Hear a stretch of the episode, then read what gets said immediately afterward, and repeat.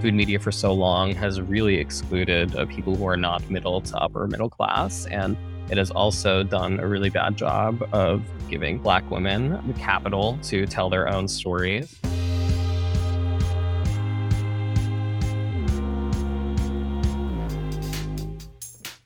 I'm Tiffany Patton, and this is Real Food Reads, a book club and podcast from Real Food Media, where we do a deep dive on the latest books on food, politics, and culture with the authors themselves.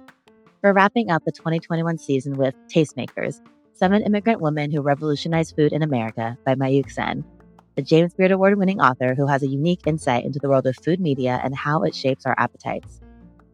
As I was reading this book, I was struck by the thoughtfulness in which Mayukh approached the stories and lives of these women working diligently to get as full of a picture as possible and represent them in ways that honor who they are and the work that they did or are doing. This book also made me reflect about the women, mostly immigrant women, who shaped food for me. I hope you enjoy this book and conversation as much as I did. Thank you so much for taking time out of your whirlwind schedule to be here. How many launch events have you done so far, do you think? Oh man, too many to count, which is a nice problem to have. My book tour has been a mix of in person and virtual events, and it began well before that book was actually out. And then it's also been a lot of really nice, lovely interviews and uh, podcast appearances like this one. So I'm really excited to talk. And thank you so much for having me. Thank you so much.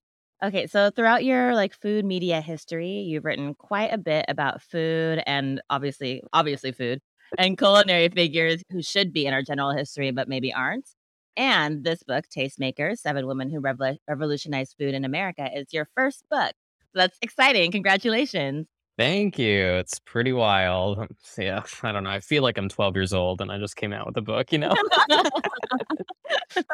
this book was such a joy to read. You really dug into the various struggles of being an Im- immigrant woman while avoiding the immigrants get the job done trope or narrative. And each story or each profile made me think of all immigrant women in my life, including my mother, um, like what they've gone through, how they've survived, and the not often talked about impact or like cost of being quote unquote resilience. So, can you tell me what is the origin story of Tastemakers? First of all, thank you.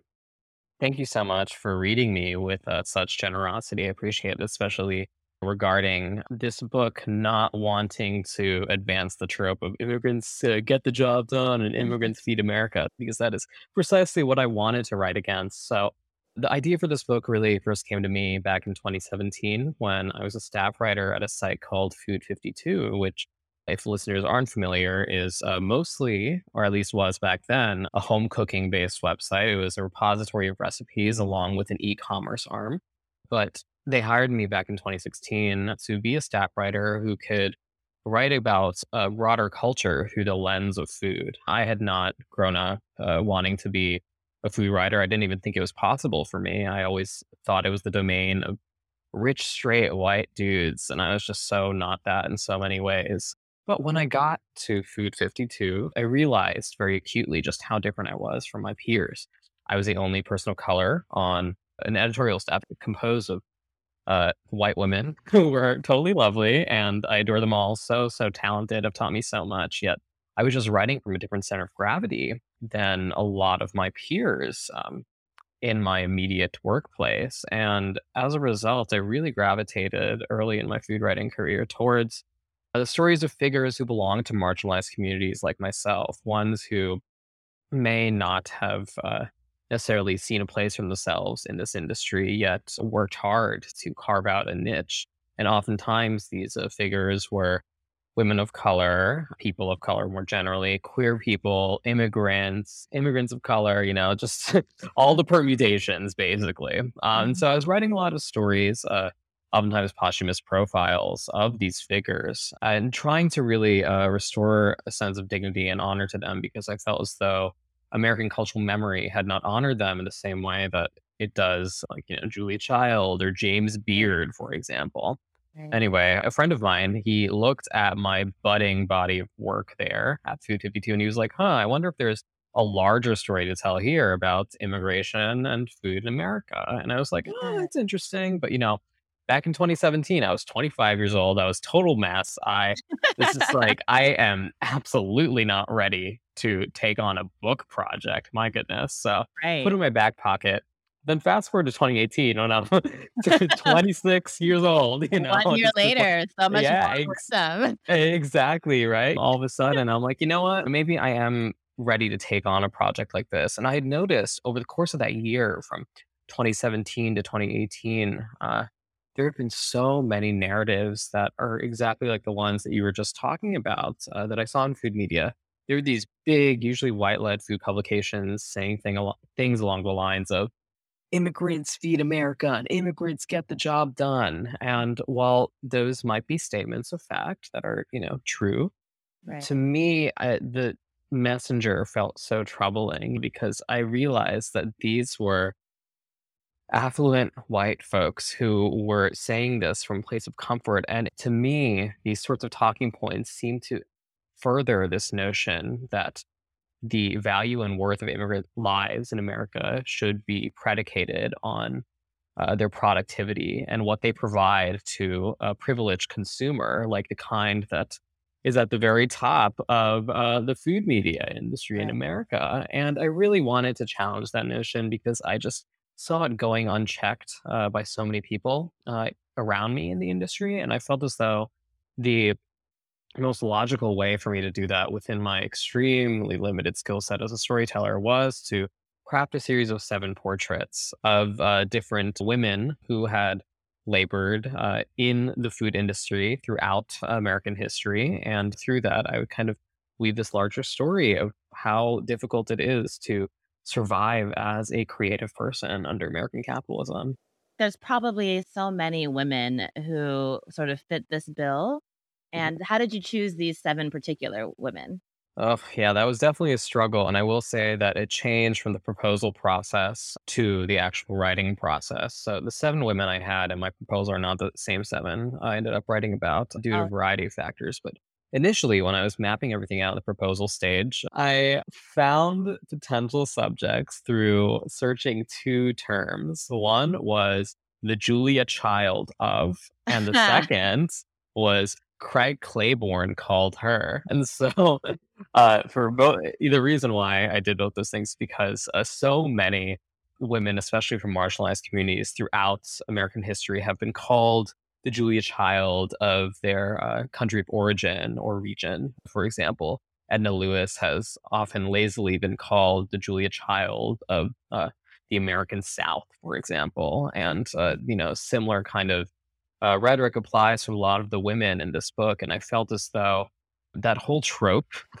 is so tiring to me as it exists within the American food media, even though I realize it may have had its place, if I'm being charitable, decades ago. Yet now it has uh, truly, you know, uh, it should age out, or we should age out of it as a culture, right? It's so reductive and it flattens, uh, you know, a certain woman's legacy, the person who's on the other side of that transaction, and, and it does not have the same kind of power as Julia Child does, even now in death in the American mind. Anyway, uh, so I found a lot of different subjects through that sort of search. And one of them was, for example, Norma Shirley, who is a Jamaican born chef who is often called the Julia Child of Jamaica or the Julia Child of the Caribbean, in spite of the fact that she had uh, her own rich legacy that deserved to be known and appreciated on its own terms. And then that second term, Craig Claiborne called her. So, for listeners who aren't familiar, Craig Claiborne was the food editor of the New York Times beginning in 1957. I believe he had that position until the 1980s. During his time at the paper, he had really used that position to advocate for and champion uh, a lot of immigrant female voices. Uh, for example, Madhur Jaffrey and uh, Marcella Hazan and a few other women who are in my book, like Marcella, and an endorsement from him in the paper of record could really do a lot to open doors for uh, women. Otherwise, uh, you know, would not have easy access to capital and opportunity. And so I found a lot of subjects who were kind of buried in history unfairly, to my mind, through those sorts of sor- surges. And so I had a big list, of course, and then I had to winnow. And I was asking myself, well, what is it about this woman's story that is compelling in pure narrative terms? Because I wanted to make sure that this book was reaching an audience that, you know, went beyond the food world. But then once I began writing, I realized, okay, not that simple because so many of the women I uh, have featured in this book, uh, we have five in particular, are no longer with us. And so that meant that I had to rely solely on the archives along with memories of people who were still uh, alive and had been in their orbits. I really wanted to discover, uh, you know, texts that showed these women speaking in their own voices because I really wanted to understand how they wanted to present themselves to the world. And then I wanted to reconcile that with the way the press may have rendered them and whether those two things diverged or whether they aligned in some way and what have you. And I found that some of the women whom I put my proposal, they just did not have any memoirs or cookbooks of memoiristic passages, or they had not given enough interviews for me to really patch together a larger chronology of their lives while also respecting how they wanted to be seen by the outside and public world. And that was really tough. And it just reminded me of the fact that, you know, the archives themselves, they reflect so much of, I guess, the publishing industry's imbalances. And a lot of these women, um, whom I profiled in this book, they have a degree of material privilege that allowed them to even record their stories at all for some, you know, uh, you know, child historian like myself decades later to, you know, sift through the archives and find their out of print memoirs and everything to do this kind of work. But are other women who did not have those material privileges or same access to publishing channels. And, you know, their stories have been concealed even more. And so that was a challenge, definitely. That reminds me of something my friend once told me. I think we were talking about childhood photos and like childhood videos, and he Mhm. said to me that it's actually a privilege to have things like that saved, just like memories of your past saved. And it really Oh, stood out to me. Who who has the time or the capacity, the resources to like to save all of these things? That's also assuming that you're like probably not moving around that much, that you have this like free time with your family. Exactly. Yeah, it rests on so many assumptions. And so I Mhm. really tried to be careful uh, in the framing of my book and the introduction, and readers will see that, you know, where I say that early on in my search for the seven like uh, subjects for this book, when I began my search, you know, I was really trying to prioritize class and racial diversity. Yet I was Mhm. reminded of the fact that food media for so long has really excluded uh, people who are not middle to upper middle class. And it has also done a really bad job of giving Black women the capital to tell their own stories. And so those were two things that I really had to work through as I was uh, putting this book together.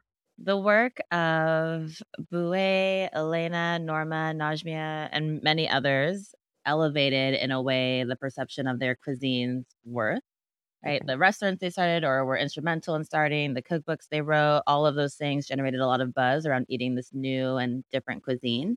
mhm, And throughout this book and throughout time, I think we see ex- again and again these examples of people and uh, general public and food media engaging in this like eating the other, um, right? Where the cuisine and more palatable aspects of these like cultures are things that folks participate in eagerly, but the people and the culture as a whole, neither of those are respected or carry the same sort of value that mhm. is like placed upon the food itself. So, how did this come up for the women you profiled? It, it came up constantly, especially in the early chapters, because before the 1965 Hart-Celler Act, which was kind of a landmark immigration law, you know, there so many uh, very restrictive immigration laws uh, that existed in America and targeted specific groups. Um, one of the most obvious examples to me is the 1882 uh, Chinese Exclusion Act. And, you know, that a lot of its central tenets were in place for a very long time. Uh, it wasn't until the 1943 Magnuson Act really started to make some incremental repeals to it. And uh, in spite of the fact that there was this institutionalized discrimination against Chinese uh, immigrants uh, in America, uh, you know, enshrined in law, white Americans, they did have an appetite for Chinese cooking and Chinese food, or at least what they imagined uh, Chinese food to be. Chop suey, which has a, you know, uh, tangled origins, let's say, uh, you know, uh, was a very popular dish that a lot of white Americans consumed. And, you know, there was occasional interest, especially in the early 20th century, uh, in Chinese dishes and uh, bringing those into the home. You know, you would see those uh, articles about uh, that very topic in a lot of uh, women's magazines. Mm, And in spite of the fact that the Chinese Exclusion Act was still very much, you know, in effect in America. And right. so I was reminded of just how, I guess, naive uh, the notion that food can bring us together and be a unifying force is, because food as an object is not powerful enough to erase the sort of uh, institutional or uh, political discrimination that exists in laws like the Chinese Exclusion Act. And so that was the era uh, right after which, uh, you know, Buwei was working. Her first uh, cookbook, 1945's uh, How to Cook and Eat in Chinese, you know, when it came out, it was really trying to show Americans a world of Chinese cooking beyond Cantonese uh, cooking. And it was thought by many historians still today to be the first systematically thorough Chinese cookbook uh, published in the English language in America. Yet, you know, she was working uh, and writing this in a time when there was just so much uh, discrimination against Chinese people in America in law. And so I really wanted to complicate this notion that food is powerful enough to break barriers because it is what I see in so many dominant narratives surrounding immigration and uh, food in America, at least in the food media, and it's it's always kind of uh, troubled me a little bit, you know. Right. so In an earlier Real Food Reads pick, I interviewed Paloma Martinez Cruz, who wrote this book called mhm, Food Fight. And mhm, she said, if only our bordered bodies could circulate as freely and exaltedly as burritos, if only our children were as beloved as our chalupas. Um, right, and yeah, like there are limits to this like gastronomic diplomacy. Uh, there's only so much food can do to address the violence and harms of white supremacy. So I know you just spoke to some of these limits. Um, can we talk about like representation and commodification and cultural appropriation? Like, where are the lines? What are the limits? Yeah, totally. Oh, yeah, super easy question. Now, um, I you have 10 seconds. Right, totally, let's go. Oh my god, well, I was thinking of this constantly as I was writing this book, uh, because a lot of the women in my early chapters, uh, they made moves in their cooking and in their cookbooks that some people might deride as a accommodationist today.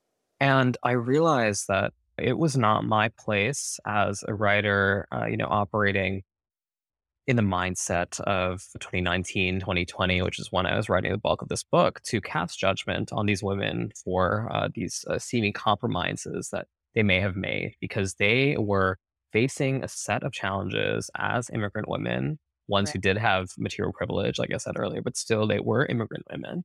Uh, who were just trying to survive in a deeply xenophobic time and in a country that was, you know, quite racist and quite misogynistic in a lot of ways. But you see a little less of uh, that sort of appetite for compromise, let's say, um, you know, as you kind of travel through the chapters in this book. And I think that a lot of these women, uh, you know, were uh, really passionate about opening the white American mind to, you know, the flavors of their home country. I think the most potent example that comes to mind is that of a Najmieh Batmanglij, who is from Iran. She was self-publishing Iranian cookbooks originally for people in the Iranian diaspora. She was writing for her own community, not the white gaze. Yet, you know, her books eventually caught on with this wider audience. And she did not make a ton of ingredient substitutions to, you know, really Right. like ease the American mind into Iranian cooking. No, she was just like, this is what Iranian cooking is. This is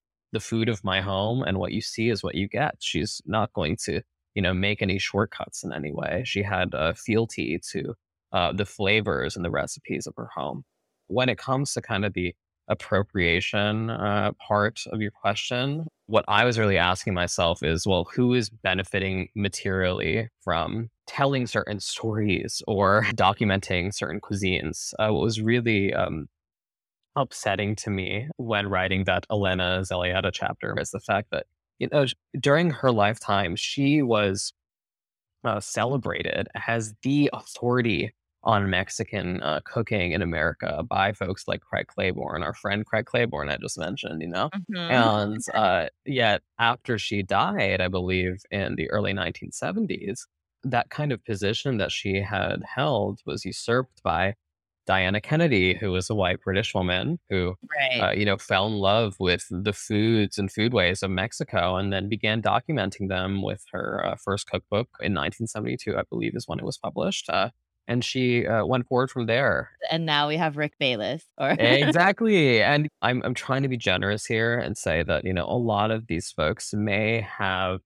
really been quite diligent uh, about making sure that they were rendering, uh, you know, the nuances of these cuisines that were not ones they had ancestral ties to uh, with care and with sensitivity and with a lot of diligence. And I think that you do see uh, some of that in the Diana Kennedy's work, certainly. Yet the fact of the matter is that she is a white British woman who does not have ancestral ties to Mexico, at least to my knowledge. And she has become the authority on Mexican cooking in America. And, you know, she eclipsed, you know, Elena Zelayeta in public memory. And you have to wonder how many other uh, people who may not have had the same privileges that Diana Kennedy had, you know, did not even get the same opportunities that she did just because of the privileges that uh, she carries. So that was what I was really asking myself as I was, uh, you know, putting these stories to the page.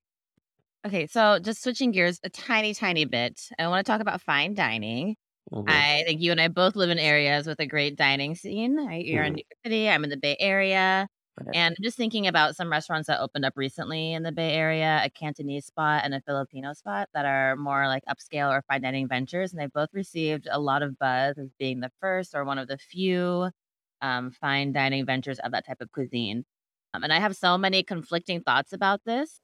Why is this a Eurocentric concept? But how did the women you profiled navigate this sort of fine dining question and if the food deserves to be fine dining and what those standards sort of mean and who created them? Yeah, yeah. So, you know, my sense from, you know, spending a lot of time with uh, each of these uh, women's stories is that, you know, this was that very metric that you're talking about was often determined by folks at the very top of the food establishment who were white, middle to upper middle class, you know, had a lot of wealth and other sorts of privileges. And they were the ones who deemed certain uh, cuisines worthy of respect more than others. So those figures, like the aforementioned Craig Claiborne, you know, they were also the people who were kind of determining these sorts of standards. And I saw in the stories a lot of these women, they had to fight to really uh, be accepted by those gatekeepers. One, for example, is Julie Sahni, who was born in India. She was reportedly, according to my research and other claims by other journalists, uh, she was reportedly the first Indian female uh, chef at a New York restaurant. And the perception from the American food media, at least to my knowledge, is that she was, uh, this is such a loaded word so I'm doing scare quotes, but you can't see it. Uh, it she was elevating, quote unquote, Indian cooking, you know, to the realm of fine dining in some way. Uh, and she was making it for a certain affluent and uh, privileged clientele. And through just cooking Indian dishes uh, in that sort of context, uh, the cuisine itself or the cuisines within India, let's say, because there are many cuisines in India, you know, automatically were assigned more worth by the food media and the food establishment. And another story I'm reminded of is uh, Norma Shirley, because, like I said earlier, she was born in Jamaica, but then lived abroad in many countries before settling in America for a time. But after a few years of working in the Berkshires, Norma, she decided to try out New York. She wanted to open uh, her own Jamaican restaurant, uh, kind of uh, put Jamaican cooking in conversation with French technique as she had been doing in the Berkshires. Uh, yet when she arrived in New York, she realized that in her own words, she was just a dime a dozen in that city. You know, she was another nobody who could cook, and she did not have access, uh, you know, to capital or didn't have enough proximity to people within the food establishment for her to really mount that project. And so, after a few attempts of really trying to make that uh, dream a reality, she was like, I'm not going to do this anymore. And then in the mid 1980s, she decides that she misses home so much and she has a desire to cook for Jamaicans and Black Jamaicans in particular. And she just cannot do that within the confines of America. So she leaves America, goes back to Jamaica, her home country. And after that, that's when she is able to open her own restaurants in her own name. And that's when she becomes a star in the eyes of the American food media. Yet it took her literally exiting America because the food establishment was so just unimaginative when it came to even respecting uh, Jamaican cooking for its inherent value and worth back in that day. And that prejudice persists. It certainly persisted well after she went back to Jamaica. You know, there's a, I believe, a 1999 quote from uh, Esquire uh, where a certain uh, critic, I will not name, uh, but his name is in the book, um, you know, he says, uh, something along the lines of Jamaica does not leap to mind when I think of great food. And it's just so, I mean, stomach churning to me, uh, just how nakedly racist um, a lot of American food writing could be. And, you yeah. know, still holds true, but there were definitely lots of mask off moments uh, just as recently as 1999. The audacity to say something like that. Great food comes from everywhere, sir. Yeah. oh my goodness. I mean, yeah, it it boggles the mind that that could go to print, but I think that there there's something that is just so fascinating to me, Tiffany, about like food and sometimes how far behind uh this world feels compared to other uh, spheres of culture. You know, I think that it really does tie back to this perception that everyone eats food and food brings us together. It's a sort of a neutralizing uh, force. And I think that some folks uh, might easily conflate that with food itself being apolitical or not uh, being tied to any sort of uh, political context because it is just this object that uh, everyone consumes. And my perception is that a lot of people who end up in this industry, including people I'm, you know, very happy to call colleagues and peers, they come to food because of the love for the object. Uh, even if they may not have thought about the deeper issues that food really brings up. And so that that might be a reason why, just because, you know, there is this fixation and historically has been this fixation in a lot of American food writing on food just as an object, uh, divorced of Mhm. any sort of context. And I hope that's changing. And I think it is. I don't know. I'm not holding my breath. So I want to talk about the the gatekeepers and the they're like kingmakers or queen makers, uh, Craig Claiborne and James Beard. They Mhm. come up. Well, Craig Claiborne comes up in every profile, I believe, and then James Beard and in most of them. So can you tell me about the role that they play in the food establishment? Yeah, so they were pretty much at the very top of the food establishment, along with Julia Child. Um, I believe that the late food writer Molly O'Neill called them the gastronomic trinity in this 2003 Columbia Journalism Review article. That is really fantastic and has helped me establish a framework for just food writing in general. So I hope that all listeners seek that piece out. uh, but regardless, James Beard and Craig Claiborne, they were figures of tremendous influence, and they were both, uh, you know, gay men, but they were also white. they were male or male presenting, and uh, as a result, uh, they had a lot of privileges, uh, and so proximity to them really helped a lot of these women gain access to capital and opportunity that otherwise would not have been available to them because this industry wasn't necessarily designed to accommodate them. Yeah. And so you won a James Beard Award for writing. Uh. Yikes. they screwed up there. now. but can you tell me about the role that it's played in for you and in your professional life? Uh, Yeah, absolutely. You know, um, it, th- th- writing this book definitely clarified a lot for me because I have been gently critical, I will say, of the food media in general and the food establishment. When I look back on the past five years, you know, I realize that I have been very fortunate to get certain kinds of institutional recognition, like the kind that you just mentioned. And that opened up so much access to capital and opportunity. I feel like I'm beating a dead horse here, excuse me, you know, um, that otherwise would not have been available to me just because of who I am. I am a queer person of color. I'm brown, you know, I have a name that most people cannot pronounce on their first try. I think that when you look to the faces of people who rise to some degree of prominence in this industry, they're usually not people who look like me. And so there are a lot of barriers to access that were eased as a result of this sort of recognition, which, by the way, I've I do think is arbitrary to some extent. Like I think that there are other writers in this industry who are far more talented than me, although it's a low bar, but they're far more talented than me and they work way harder than I do. And they don't have certain hardware to their name that would allow them to get a book deal, uh, you know, in the way that I was able to. And so I try to be very pragmatic about just kind of what uh, this sort of recognition has given me and allowed me to do. But the last thing that I would ever want, and I realized this even when I started getting that sort of recognition back in 2018, um, the last thing I would want for myself is to begin parroting the very aspects of uh, the industry that I find so troubling. I don't, after being welcomed into the club, so to speak, I don't want to become part of the very problem that I'm trying to write against because that just seems so uh, morally bankrupt to me. and I really tried to uh, diplomatically push against the problems that uh, we see uh, in the American food media with this book, as I've tried to do with a lot of my work. But yeah, yeah, I mean, who knows? Um, this book probably would not exist had I not gotten that sort of recognition that we were just talking about.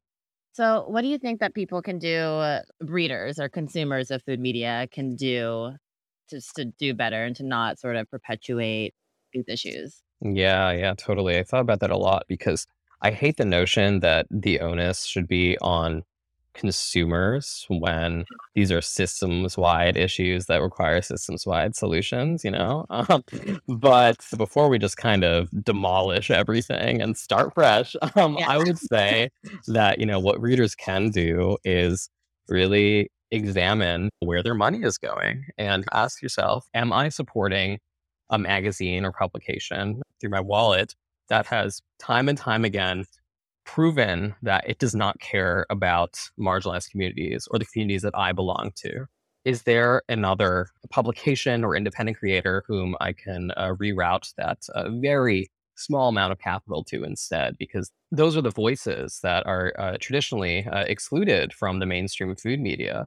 I really want to create an e- ecosystem in which young writers who are coming up in this industry, they don't aspire to get bylines in, you know, the big traditional newspapers and publications or food classes. I want them to really aspire to write for super rad, progressive, independent food publication. And I want that to be a sign that they have really made it. You know, I want to really uh, shift the culture in some way. Uh, and there's a lot that happened in 2020 in food media that can occupy a whole hour or seven of, you know, us talking. Um, but I do think that uh, the events of last year may have made more readers aware of efforts like Whetstone, for example, by Stephen Satterfield. And there's so many other independent uh, food publications and creators like Alicia Kennedy, who's my Yeah. friend, who I like you know mention every other interview but she really uh, you know her her perspective it is a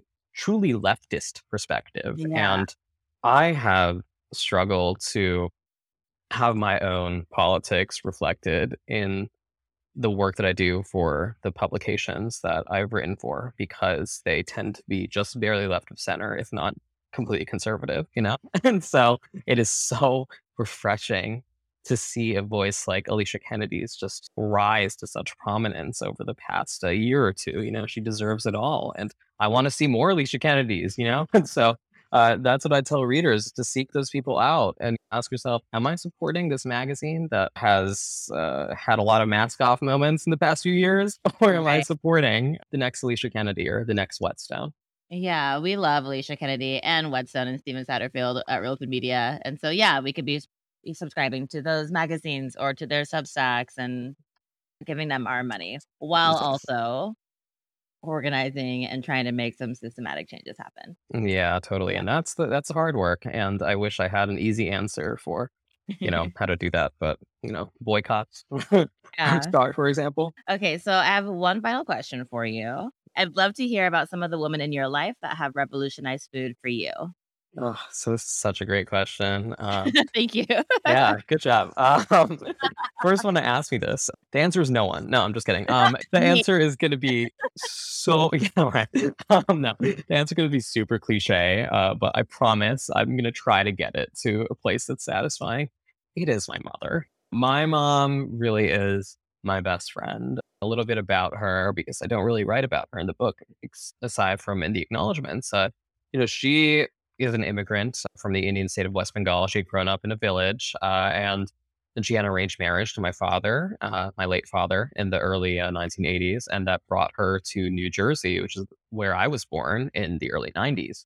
And in making that transition, she faced so many challenges that I just cannot imagine. Just having to uproot your life, no longer have access to your immediate family, instead live in this sort of under these sort of conditions where these strangers you had never quite met were, you know, suddenly people you had to call family. You had to learn a different language. You had to shop differently for groceries. You had to do all the cooking, everything, Right. while missing home and staving off that sense of homesickness. It's just a set of struggles that I can't comprehend because I was, you know, born into relative luxury compared to everything that she has gone through. And growing up, I I was so close to my mom, and I still am. She is my best friend. Uh, and I was so close to her that I think that I absorbed her humility in a lot of ways, like humility, humility that she had about herself, excuse me. And I think one uh, scenario in which that really played out was uh, when it came to her cooking. She is a marvelous cook. I know that's uh, kind of uh, you know expected for any uh, you know child to say about their own mother's cooking. Yet she really is spectacular. Yet she always had uh, a sense of kind of sheepishness uh, around uh, sort of like a assigning any sort of worth or value to her cooking. You know, it was just a performance of duty that so many people in uh, our family unit kind of um, expected of her, and she didn't think it was anything special. Yet, you know, it took me being a food writer, especially writing this book, to understand just you know the beauty and the art that was in this labor of hers, and I realized just you know in writing this book how often cooking in the home, especially the kind that is done by women, is devalued by uh, the surrounding culture, which is so just blatantly misogynistic in this country, right? And oftentimes that sort of discrimination begins in the home. And I, I looked at my own home and I realized that that was very much the case. Uh, and so she really shaped the, the way that uh, I think about cooking. She shaped my palate, certainly. And I'm grateful to her. And so I do hope that when she reads this book, she can see a very, very tiny part of her story as an immigrant woman reflective. Oh, that's so sweet. Thank you so much for sharing about your mom. Thank really you. Thanks for thanks for entertaining it. Okay, well, that is it for us. I thank you again so much for taking time out of your jam-packed schedule and like book tour to do this interview. I really appreciate it. And it was so nice talking with you. oh my god, thank you so much for having me. It was so much fun. I, I really enjoyed it. So thank you so much. Thanks for listening to Real Food Reads. To learn more about Mayukh, his book Tastemakers, and our other Real Food Read selections, visit our website at www.realfoodmedia.org.